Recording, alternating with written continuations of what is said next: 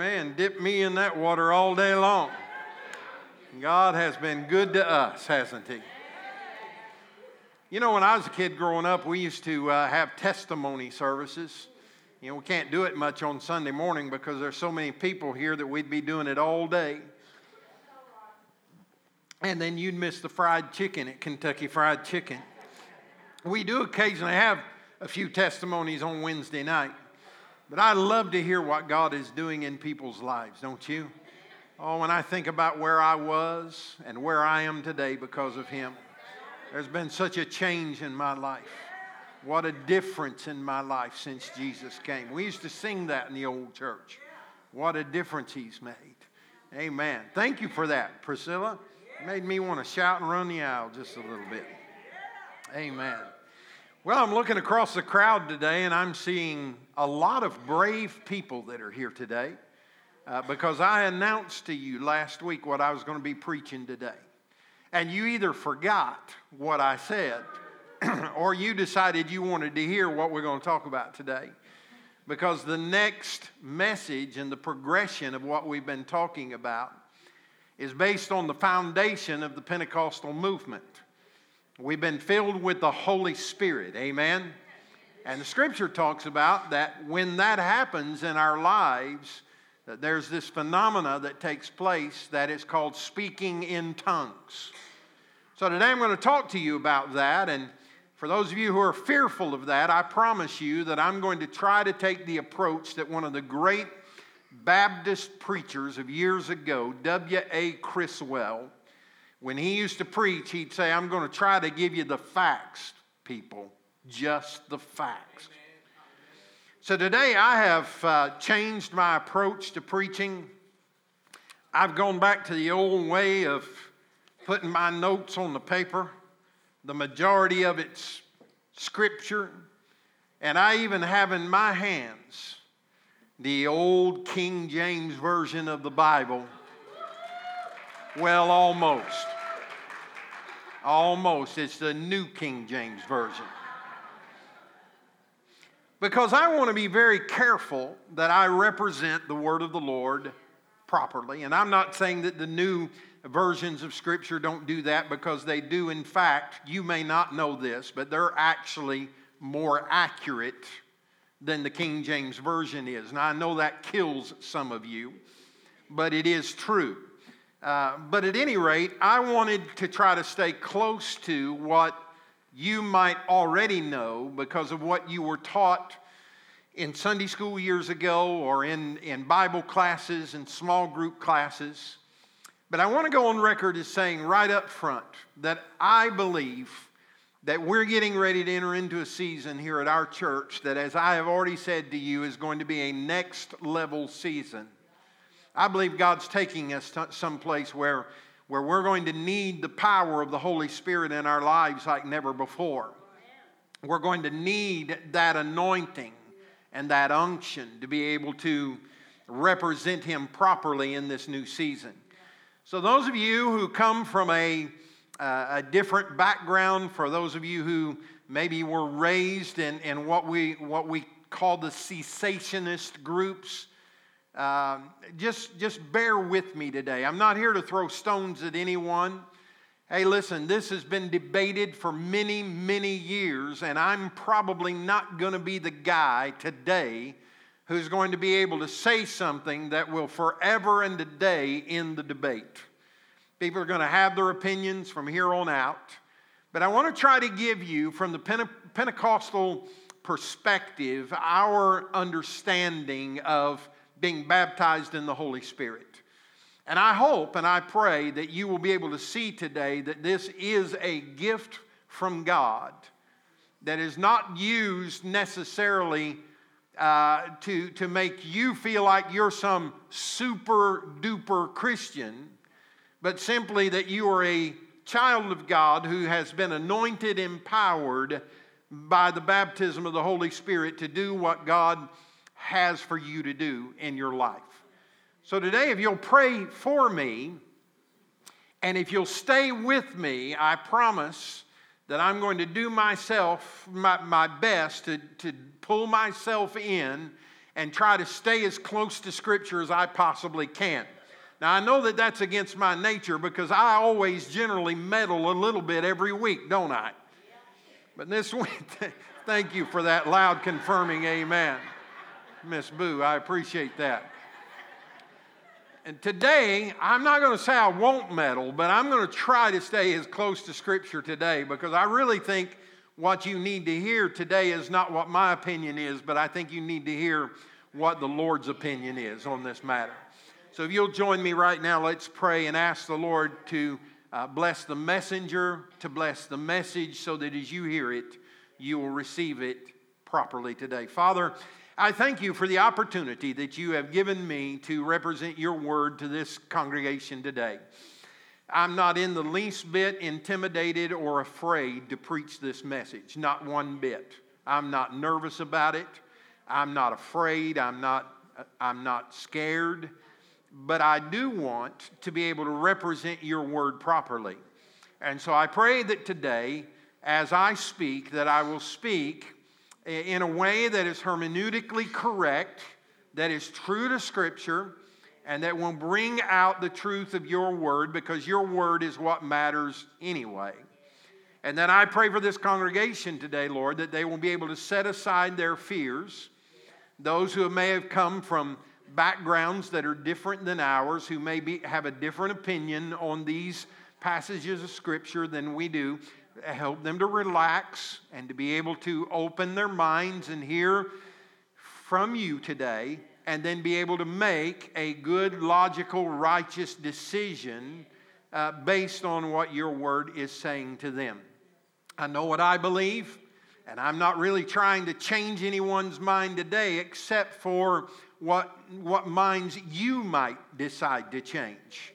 Because the Holy Spirit, if you begin to anoint this message and bring it alive in the hearts of your people who are hearing, then it can change their lives and prepare them for the next level living that you have for them. So, Lord, we're depending on you, and I pray, God, that you will do the work that you desire to do. I'm not trying to get 100 people filled with the Holy Ghost today so I can put it on my pastoral report.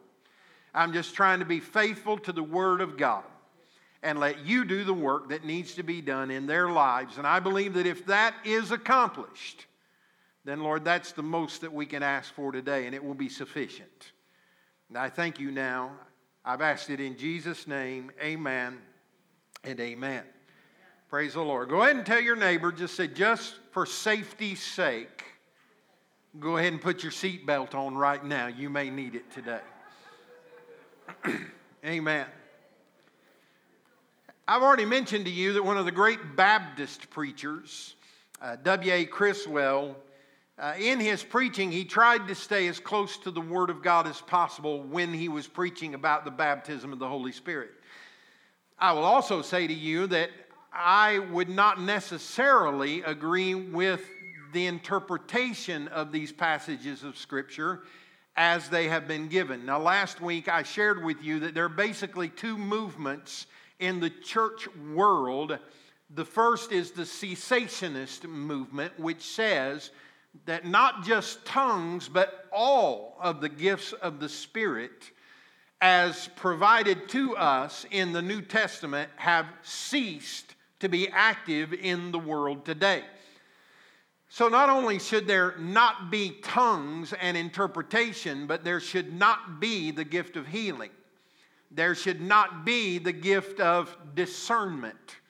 There should not be the gift of knowledge. There should not be the gift of wisdom. And the argument is that the scripture says, For when that which is perfect has come, there will be no need for those things. You can find that in 1 Corinthians chapter 13 where, where the theological debate rests is what does it mean when Scripture says, when that which is perfect has come? The cessationists believe that when the Word of God was canonized, and that's a big term that means that when they, all the church fathers finally said the Bible is as good as it can ever be, close the canon, Nothing can be added to it and nothing can be taken from it. They believe that at that time, that that which is perfect is come. So their indication is, is that this book is perfect, and therefore there would be no need ever for there to be a gift of revelation or a gift of knowledge because you can find everything that you need in this book. Now, I don't totally disagree with that because I do believe that this book speaks to everything that you'll ever face in your life. It either speaks to it specifically or it speaks to it principally, but it will touch every area of your life. so the cessationists believe that when the canon was shut, then that which is perfect has come, and there's no need for any of the spiritual gifts at all in the world today. Now, the other group is the group that we're a part of, which is the continuationist, which obviously believe that the gifts of the Spirit were given by God and that they are to continue throughout time until that which is perfect is come. And our belief is that that which is perfect, when that which is perfect shall come, is the second coming of Jesus Christ. On the day that Jesus Christ comes again, whenever that is, then there will be no need for a word of knowledge. There will be no need for a word of revelation. There will be no need for us to speak in another tongue or an angelic language because we will spend eternity from that point forward in the presence of the very Word of God. He was from the beginning the Word. And so when we spend eternity with Him, there would be no need for healing because there will be no sickness in heaven. There will be no need for a, a spirit of discernment because all will be well in heaven. There will be no need for an angelic language such as speaking in tongues because we will all understand, even though we understand uh, darkly now, we will understand clearly then.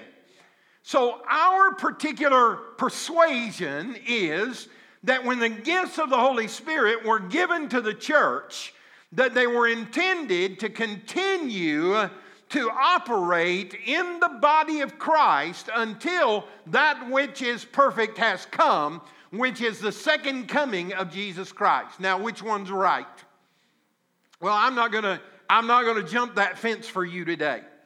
I know what I believe. Obviously, I'm ministering in an organization that believes one of those. But I'm not going to throw stones at anybody who doesn't believe it like I do.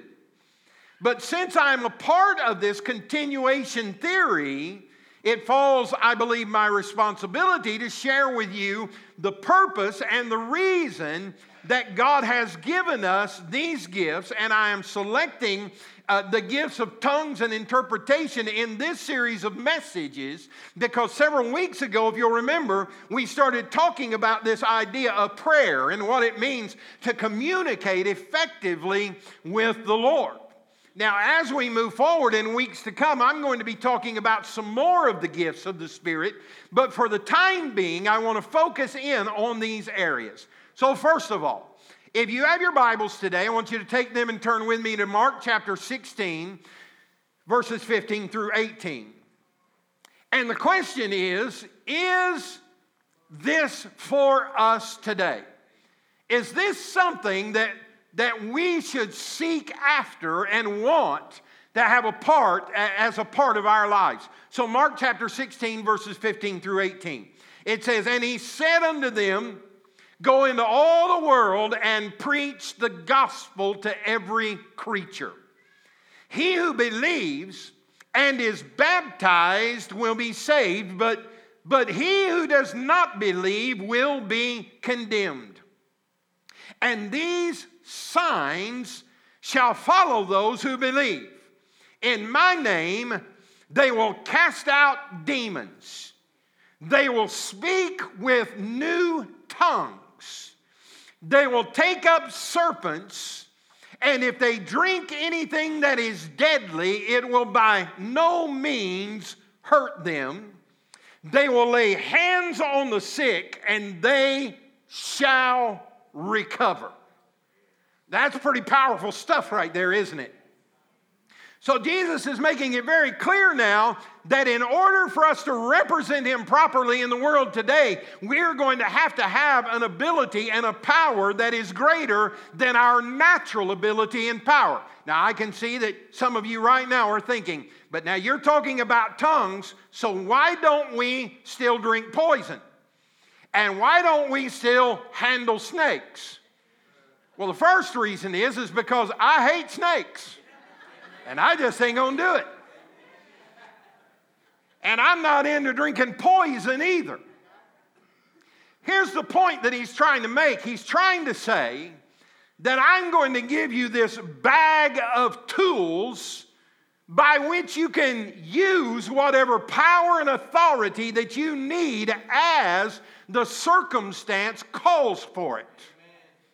I really believe with all of my heart that if someone walked in here who was demon possessed, that we have the power through the Holy Spirit to cast out that demon in the name of Jesus Christ and they would be restored. I believe that with all my heart. In my ministry, not my ministry, it's not my ministry. In my lifetime, as I have engaged in ministry, I have seen this take place. I have seen people who were possessed by demonic spirits who were set free by the power of God as the spirit filled church laid their hands upon them and commanded in Jesus' name that the devil let them go and restore freedom to their mind and their body. I've seen it happen. I don't have to read history books, I don't have to wonder about it. I have witnessed it in my own life.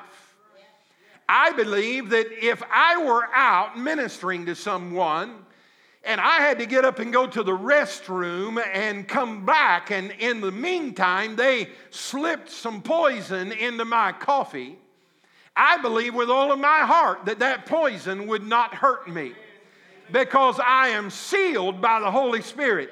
I have the power of God. If now, if God were finished with me, then he might let that poison do its work and take me on to heaven. And if that happens, I couldn't give a diddly rip. I'm ready to go to heaven. Amen? But until God is finished with me, there's no devil in hell that can take me out because I'm protected by the power of God. I know that some of you are thinking, you're getting just a little bit too big for your spiritual britches. Well, if I were talking about my ability and my power, I would agree with you. But I'm not talking about my power. I'm talking about the power that is in me being greater than he that is in the world. Amen. The Spirit of God is alive and well within us. Now, I don't want to take up serpents, but if you've got a box of them right now and you let one of them go, and he comes up here to me, and if I need to do it, I'm going to pick him up and cast him out in Jesus' name. I, I might be a little nervous in the process process because I don't like snakes. Here's what he's saying He's saying, Look, I'm going to give you a power that will anoint you beyond what your natural ability can be. I'm going to give you a knowledge that is beyond human knowledge. I'm going to give you a wisdom that is beyond human wisdom. I'm going to give you an authority that is beyond human authority. I'm going to give you the power of my Holy Spirit and whatever you need to use it for, whether it be to cast out demons or to speak in new tongues or, or to pick up snakes and get them out of the way or to lay hands on the sick and see them recover, you can use those gifts and that power and that authority to be an overcomer.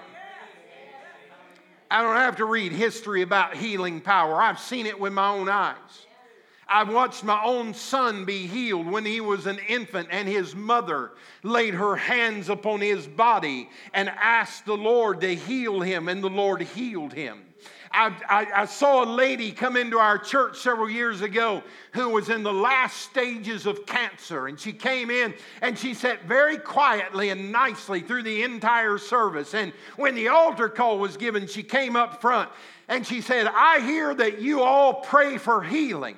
I said, Yes, we believe in healing. She said, I'm in the last stages of cancer and the doctors have given me only a few days to live, but I have come here today so that you can lay your hands on me and pray that the Lord will heal me. And I'll be honest with you, when she said that to me, I got a little bit weak kneed. I was young in the ministry. I was not very old, Brother Danny and Brother Pastor Jerry, and I had not experienced anything quite like that yet. And I told her, I said, Hold on just a minute. And I walked over into the corner of the church and I said, Oh, dear Jesus, you've got to help me. I've never experienced anything like this before, but she didn't come here to experience what I can give her anyway. She came here to experience what you can give her. And like Peter said to the man who was expecting to get alms, he said, Silver and gold have I none, but such as I have, I give you in the name of Jesus Christ. Rise and walk. And I went over and I laid my hands upon that lady. I didn't scream, I didn't holler, I didn't spit. I didn't, in fact, when I was done, I kind of was a little disappointed that I hadn't done a better job. You know what I'm saying?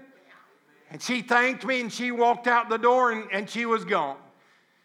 Week later, she comes in, same lady, and I thought to myself, praise God, this is the key to revival we've been waiting for. She's to come here, and God's just to blow this place wide open through her testimony. And she came up at the end of the service, and she said to me, I just want you to know that I went back to the doctor this week and asked them to run all the tests again. They said, There's no point. It's just going to cost a lot of money, and there is no hope there is no future. You're going to die in a matter of a few days. And she said, If I'm paying the bill, then what does it matter to you? I want you to run all the tests again. And they ran all the tests again. And when they got the results, they came in and they said, We don't know what happened to you, but there is no trace of cancer in your body whatsoever. None. Go home and live however you want to live. And then she said to me, She said, I'd love to come to church here. But the Holy Spirit spoke to me and said, Take this testimony back to my church and show them what God can do when we will submit ourselves to the power of the Holy Spirit. And God broke revival out in that church across town, and they grew by leaps and bounds. But God used our church and the facilitating, facilitating of that healing in her body. So that's what Mark says about it. John chapter 7 now. Turn over there with me. John chapter 7, beginning at verse 37. It says, On the last day, that great day of the feast, Jesus stood up and he cried out, saying, if anyone thirsts, let him come to me and drink. And he who believes in me, as the scripture has said, out of his heart, or I think the King James traditional says, out of his belly, shall flow rivers of living water. But this he spoke concerning the Spirit, whom those believing in him would receive, for the Holy Spirit was not yet given because Jesus was not yet glorified. Now, how many of you have ever heard a preacher, or even you, in, in, in a moment of inspiration say, There is within me a river of living water that will flow out of my innermost being? Have you ever quoted that? Have you ever said that? And kind of wonder what in the world is that river? What in the world is that experience? What in the world does that mean? And scripture is very clear there that he is talking about the infilling and the indwelling presence of the Holy Spirit, which shall be in you and will flow out of your innermost being. And so he's talking about the Holy Spirit. Okay. So now let's move on. We've already established that he wants us to be filled with the Spirit. There's no debating that. He wants us to be filled with the Spirit. So, what does that look like? What, do, what about tongues? Well, first of all, I want to introduce you to a big word that many of you have probably never heard, some of you possibly have. The word is xenolalia, spelled X E N O L A L I A. And it comes from the Greek xenos, which means foreign, and lalia, which means speaking. And when translated, it means speaking in a foreign language. Now, if you have your Bibles, turn over with me to Acts chapter 2. Xenolalia then is the speaking of a foreign language. It is a language, it is an earthly language, but it is a foreign language that is being spoken by someone who has never learned how to speak that language. So it would be like me speaking Romanian. I've never studied Romanian. I don't know a word of Romanian that I'm aware of. But what this is talking about is when the power of the Holy Spirit comes upon an individual who is filled with the Holy Spirit, they have the ability to speak in a known language in such a way that someone who hears that language and is schooled in that language can hear the wonderful works of God. Now, Acts chapter 2 represents the only occurrence of xenolalia in Scripture. Let's read it. And when the day of Pentecost had fully come, they were all in one accord and in one place. And suddenly there came a sound from heaven as of a rushing mighty wind, and it filled the whole house where they were sitting. Then there appeared to them divided tongues as of fire, and one set upon each of them, and they were all filled, say, all filled, all filled. with the Holy Spirit and begin to speak with other tongues as the Spirit gave them utterance. And there were dwelling in Jerusalem Jews, devout men from every nation, say every nation, under heaven. And when this sound occurred, the multitude came together, say came together. And they were confused because everyone heard them speak in his own language. And they were all amazed and marveled, saying to one another, Look, are not all these who speak Galileans? And how is it that we hear each in our own language in which we were born? Parthians and Medes and Elamites, those dwelling in Mesopotamia, Judea and Cappadocia, Pontus and Asia, Phrygia and Pamphylia, Egypt and the parts of Libya adjoining Cyrene, visitors from Rome, both Jews and proselytes, Cretans and Arabs, we hear them speaking in our own tongues the wonderful works of God. I just want to let that sink in for a minute. That's an amazing miracle from God that took place. this is Xenolalia, which is 120 people after they had been filled and baptized in the Holy Spirit, begin to spill out into the streets speaking languages that were known in the world but were not known to them. And as they begin to speak, people begin to hear them speak, and they said, We hear in our own tongue the wonderful works of God. Now, I don't know how to explain it to you other than to say if there were people in this congregation today. Now, now me and uh, me and uh, Miss Dorothy, we occasionally we kid around about speaking in German. She lived there for what three years? Three years, and so she can she can speak uh, German a little bit. And I took two years in high school and pretty much flunked out. But I can say, sprechen Sie Deutsch? Which means, do you speak German? Now, if you were German, you'd be able to understand that. If you're not German, you didn't know what I was saying. Let me throw another one at you. Bohengate Peter, Indane boat. How many of you know what I just said? I just said, Where is Peter? He's in the boat. I spoke that in German, but it is not xenolalia because I took two years of high school German and I learned those phrases. But now, if you get a real German in here to start speaking in front of me, I'm just as lost as anybody in this room because I don't have a clue. Well, we've got some Spanish speaking people in our church. And if they were to come up here and start speaking in Spanish to you, if you had learned Spanish in high school or in, in some other way, you would be able to understand what they were saying. But if, if you, like me, don't know the Spanish language, you would not understand what they are saying. And so you would be at a loss. So, what happened here on this day is that God anointed them to speak in languages that they had never learned so that those who were there in that community that day could hear the wonderful works of God. Amen.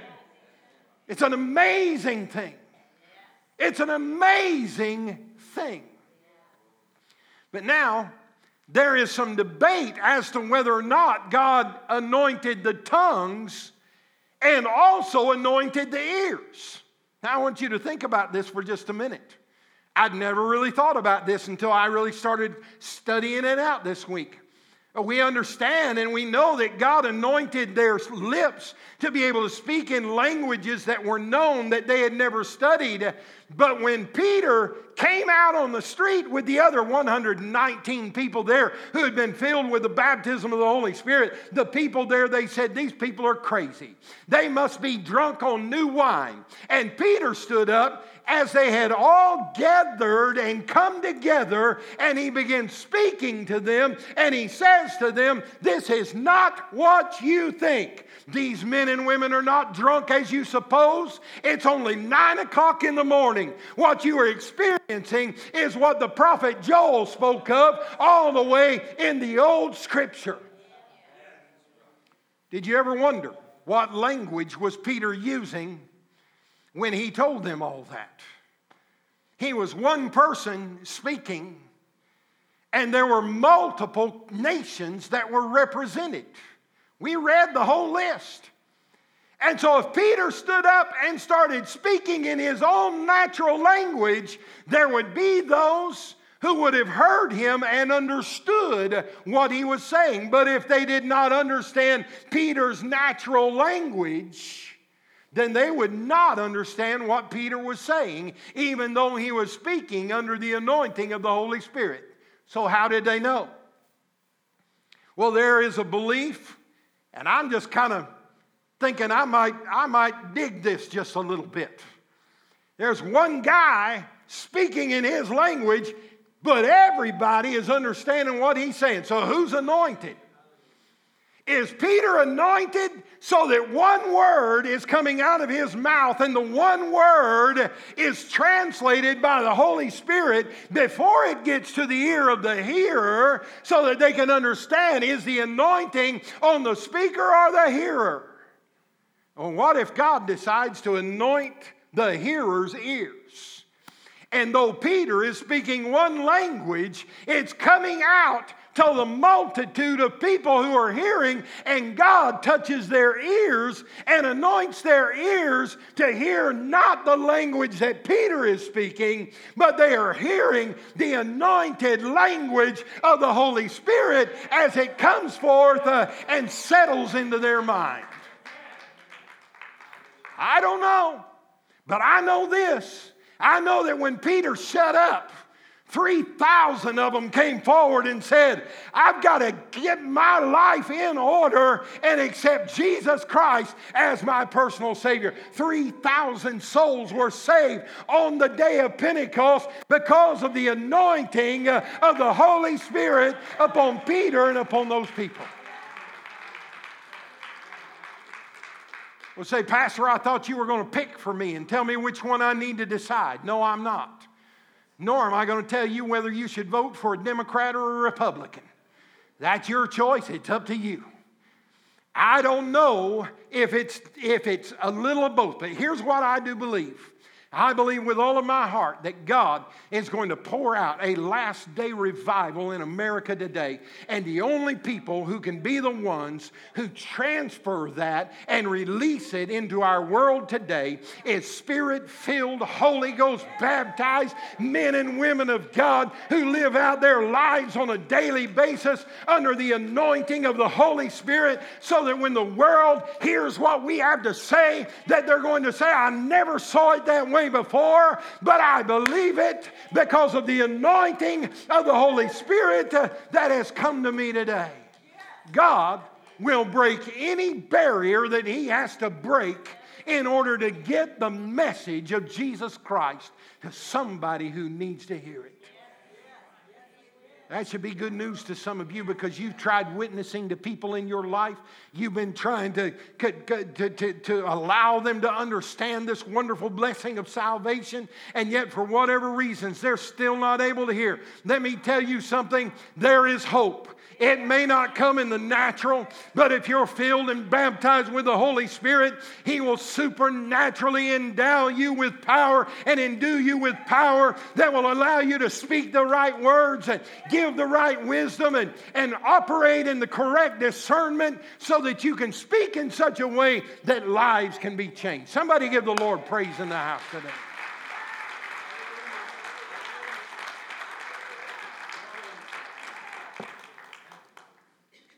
Xenolalia. Then there is glossolalia. It is derived from the Greek phrase glosses lelin, which literally means to speak in tongues. Does not mean the same as xenolalia, which is speaking known languages that you have never learned before. Glossolalia is a special spirit language that is given by the Holy Ghost. And we see it in Scripture. First of all, we see it as what, what theologians call the evidence tongue. Turn with me to Acts chapter 10. Acts chapter 10. We've already read Acts chapter 2, but keep that in your mind. Acts chapter 10, verses 44 through 46. Everybody still okay? All right. Some of, you, some of you are hyperventilating. I can tell just by looking at you. It's going to be all right. Acts 10 44 through 46. While Peter was still speaking these words, the Holy Spirit fell upon those who heard the word, and those of the circumcision who believed were astonished, as many as came with Peter, because the gift of the Holy Spirit had been poured out on the Gentiles also. How did they know? Verse 46 For they heard them speak with glossolalia, with tongues, and magnify the Lord. That word magnify means to extol, it means to praise in another level. It means to reach out and go beyond human language and praise God and extol Him and magnify Him in ways that are beyond what human ability can produce and they're saying, We heard these people, these Gentiles of all people, as they were magnifying and, and extolling the mighty praise of Jesus Christ. Now go to Acts chapter 19 with me. Acts chapter 19, verses 1 through 6. Acts chapter 19, verses 1 through 6. And it happened that while Apollos was at Corinth, that Paul, having passed through the upper regions, came to Ephesus. And finding some disciples, he said to them, Did you receive the Holy Spirit when you believed? And they said to him, We have not even heard whether there is a Holy Spirit. And he said to them, Into what then were you baptized? And so they said, Into John's baptism. And Paul said, John indeed baptized with the baptism of repentance, saying to the people that they should believe on him who would come after him, that is, on Christ Jesus. And when they heard this, They were baptized in the name of the Lord Jesus. That's water baptism. And when Peter laid his hands on them, the Holy Spirit came upon them and they spoke with tongues and prophesied. Now, of the, of the times that we see baptism in the New Testament, they, they, it is followed with this speaking in tongues as the Spirit gives the utterance, except we're going to see in Acts chapter 8, verses 14 through 19, that there is what theologians call the assumed tongue. Now, what we just talked about is, is the evidence tongue. In other words, they were filled with the Holy Spirit, and the evidence was that they spoke with another tongue. Acts chapter 8, verses 14 through 19. Now, when the apostles who were at Jerusalem heard that Samaria had received the word of God, they sent Peter and John to them, who, when they had come down, prayed for them that they might receive the Holy Spirit. For as yet he had fallen upon none of them. They had only been baptized in the name of the Lord Jesus. And then they laid their hands on them and they received the Holy Spirit. And when Simon the sorcerer saw that through the laying on of the apostles' hands the Holy Spirit was given, he offered them money, saying, Give me this power also, that anyone on whom I lay hands may receive the Holy Spirit. So we see people being filled and baptized in the Holy Spirit, but what is missing here is the mention of tongues. So the theologians suggest that there are assumed tongues there because in other places in the scripture it says that when they were filled with the Holy Spirit, they spoke with other tongues as the Spirit gave them utterance, but not here. And the reason is that there was a magician there who was trying to counterfeit what God was trying to do but he saw something that caused him to want to offer money so that he could buy this power so that when he laid hands on people that they could speak with other tongues. He was trying to counterfeit what god had been doing. And so i'm going to say this and if you send this to the overseer i may find myself in some, some trouble but i'm going to venture out anyway our church believes that speaking in tongues is the initial evidence of the baptism of the Holy Ghost. Other Pentecostal organiz- organizations believe that the infilling and indwelling of the Holy Spirit and speaking in tongues is a evidence of the Holy Spirit that goes along with some of the other things.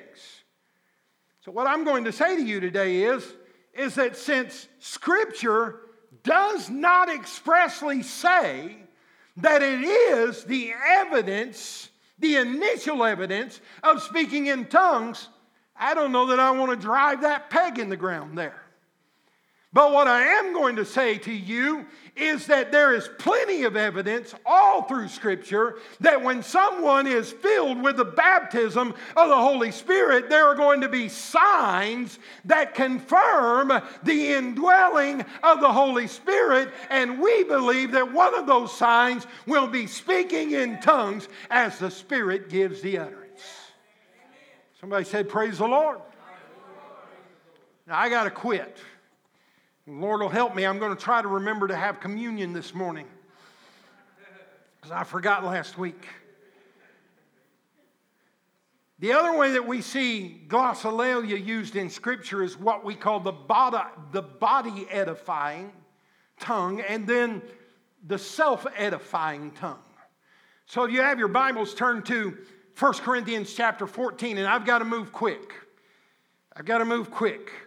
And if you have if you have a pencil or a pen and you don't mind writing in your Bibles, then I want you to write in your Bibles at the point that I tell you so that you can identify the difference between the body edifying and the self edifying. So if it's body edifying, just put BE. And then when you get home, you'll say, What did that stand for? Body edifying and then self edifying. Are you ready? Here we go. Verse 1 write BE. Pursue love and desire spiritual gifts, but especially that you may prophesy. Verse 2, write SE. For he who speaks in a tongue does not speak to men but to God, for no one understands him. However, in the Spirit he speaks mysteries. Verse 3, write BE. But he who prophesies speaks edification and exhortation and comfort to other men. Verse 4, write SE. He who speaks in a tongue edifies himself. Now, right here after the comma, write BE, but he who prophesies edifies the church. Stay with the BE. I wish you all spoke with tongues, but even more that you prophesied, for he who prophesies is greater than he who speaks with tongues, unless indeed he interprets that the church may receive edification. But now, brethren, if I come to you speaking with tongues, what shall I profit you unless I speak to you either by revelation, by knowledge, by prophesying, or by teaching? Even things without life, whether they are flutes or harps, when they make a sound, unless they make a distinction in the sound, how will it be known what is piped or played? For if the trumpet makes an uncertain sound, who will prepare for the battle? So, likewise, unless you utter by the tongue words that are easy to understand, how will it be known what is spoken? For you will be speaking into the air. There are, may, eh, there are, as it may be, so many kinds of languages in the world, and none of them is without significance. Therefore, if I do not know the meaning of the language, I shall be a foreigner to him who speaks. I've already told you that and he who speaks will be a foreigner to me. Even so, you, since you are zealous for spiritual gifts, let it be for the edification of the church that you seek to excel. Therefore, let him who speaks in a tongue pray that he may interpret. Now, verse 14, write the letters S E. For if I pray in a tongue, my spirit prays but my understanding is unfruitful. What is the conclusion then? I will pray with the Spirit and I will pray with understanding. I will sing with the Spirit and I also will sing with understanding. Verse 16, write the letters BE. Otherwise, if you bless with the Spirit, how will he who occupies the place of the uninformed say amen at your giving of thanks, since he does not understand what you say? For you indeed give thanks well, but the other is not edified. I thank my God I speak with tongues more than you all. Yet in the church, I would rather speak five words with my understanding that I may teach others than 10,000 words in a tongue. Therefore, tongues are for a sign, not to those who believe, but to unbelievers. But prophesying is not for unbelievers, but for those who believe. Therefore, the whole church comes together in one place. Pay attention to this now. And everybody is speaking in tongues. And there come in those who are uninformed or unbelievers. They will, will they not say that you are out of your mind? In other words, they're going to call you crazy people. But if all prophesy, and an unbeliever, an uninformed person comes in, he is convinced by all, he is convicted by all. And thus the secrets of his heart are revealed. And so, falling down on his face, he will worship God and report that God is truly among you. if anyone speaks in a tongue, let there be two, or at the most three, each in their own turn, and let one interpret. But if there is no interpreter, let him keep silent in the church. Put the letters S E here. But let him speak to himself and to God. Verse 29 BE. Let two or three prophets speak and let the others judge. But if any be revealed to another who sits by, let the first keep silent. For you can all prophesy one by one that all may learn and all may be encouraged, and the spirits of the prophets are subject to the prophets. For God is not the author of confusion, but of peace as in all the churches of the saints. Now, I, I, I, need to do some deep teaching on verse 34, but just hang with me for just a second. Let your women keep silent in the churches, for they're not permitted to speak, but they are to be submissive, as the law also says. And if they want to learn something, let them ask their own husbands at home, for it is shameful for women to speak in the church. Or did the word of God come originally from you? Or was it you only that it reached? If anyone thinks himself to be a prophet or spiritual, let him acknowledge that the things which I write to you are the commandments of the Lord. But if anyone is ignorant, let him be ignorant. Therefore, brethren, desire earnestly to prophesy and do not forbid to speak with tongues. But let all things be done decently and in order. Now, let me deal with the women issue before I go any further because if I don't, you're not going to hear another word I say. So, are women supposed to be quiet in the church? That would be anti scripture. One of the things that I learned in seminary was that scripture interprets scripture. Opinion does not interpret scripture, scripture does. And there are other passages in the Word of God that says in the last days, He will pour out His Spirit upon all flesh. Your sons and your daughters shall prophesy. If we look historically at the New Testament, we see women who operate in the gifts and the anointing of the Spirit. So then, what is he saying here that the women are to be quiet? Historically, we know that First Corinth, or the church at Corinthians, was one of the most immature churches that existed in that time. And most historians believe that there was a warfare that was going on in the flesh among some of the women there. I don't know if you've ever seen women fight or not, but it can create quite a stir. Men, they just, they don't really fight. They just kind of look at each other. I've seen some women fight, but they were, they were disagreeing and it was causing confusion in the body of Christ. And so Paul says, women, you just need to be quiet and take this home and let your husbands help you work through this disagreement that's taking place. He was not shutting them down and shutting them out of the scripture. He was telling them there is a time and a place for all things, and when the body comes together to worship and to edify one another, it is not the time to be fussing and fighting with one another. See here, i have run out of time, and they just put fresh chicken in the fryers. So let me see if I can get this thing tacked together as quick as I can. Come on, come ahead and start playing if you will. So, Paul pretty well let it be known that when the gifts of the Spirit, particular, particularly tongues, are being used in the body of Christ, first of all, they are to bring edification to the body of Christ.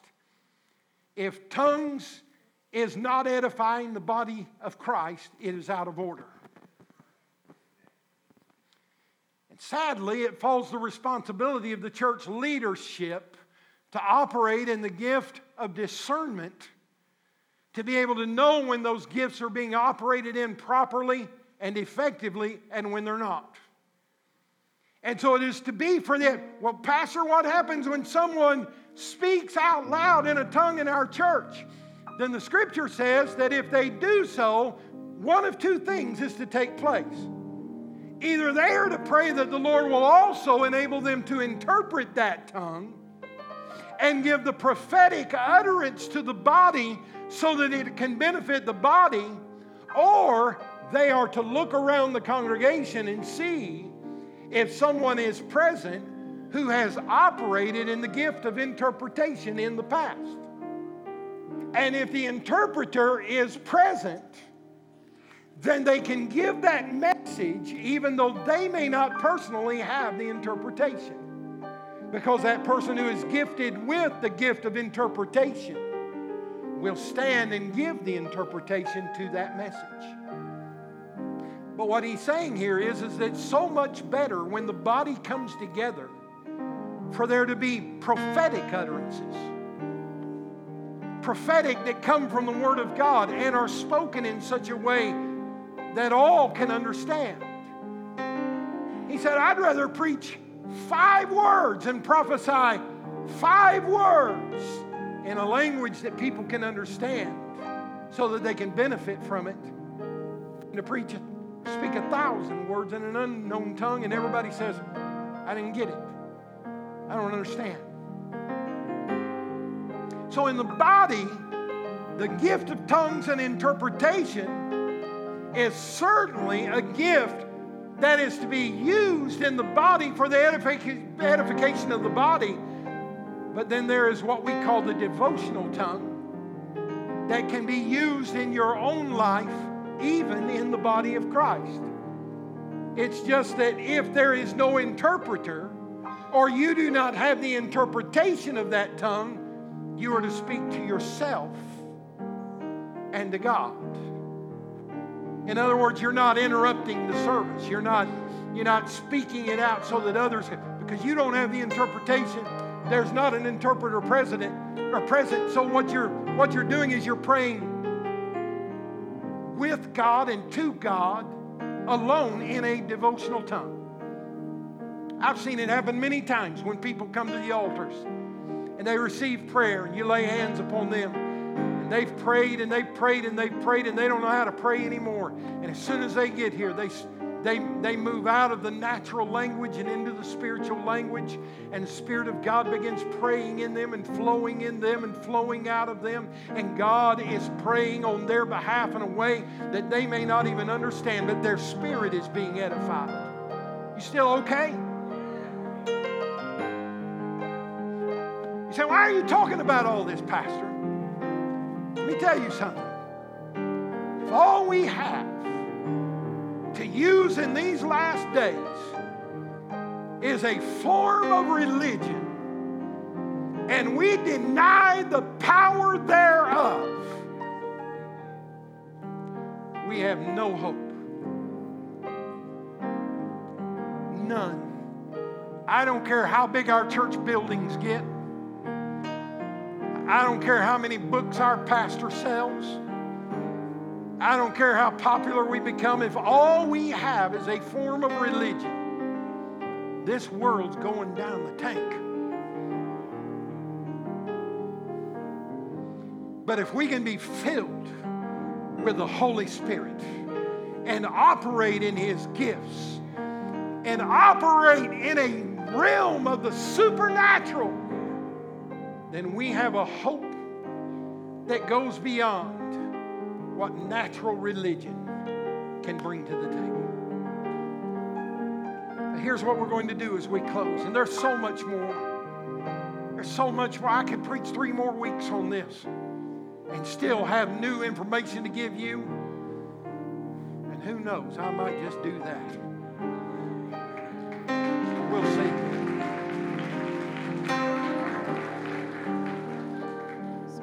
Week I've been praying, Lord God, send some people to church on Sunday that are tired of doing church like we've always done church and are hungry to be baptized and filled with the power of the Holy Spirit because we need it in these last days. And I believe that there are multiple individuals in this house today that you want to be filled with the baptism of the Holy Spirit for your first time.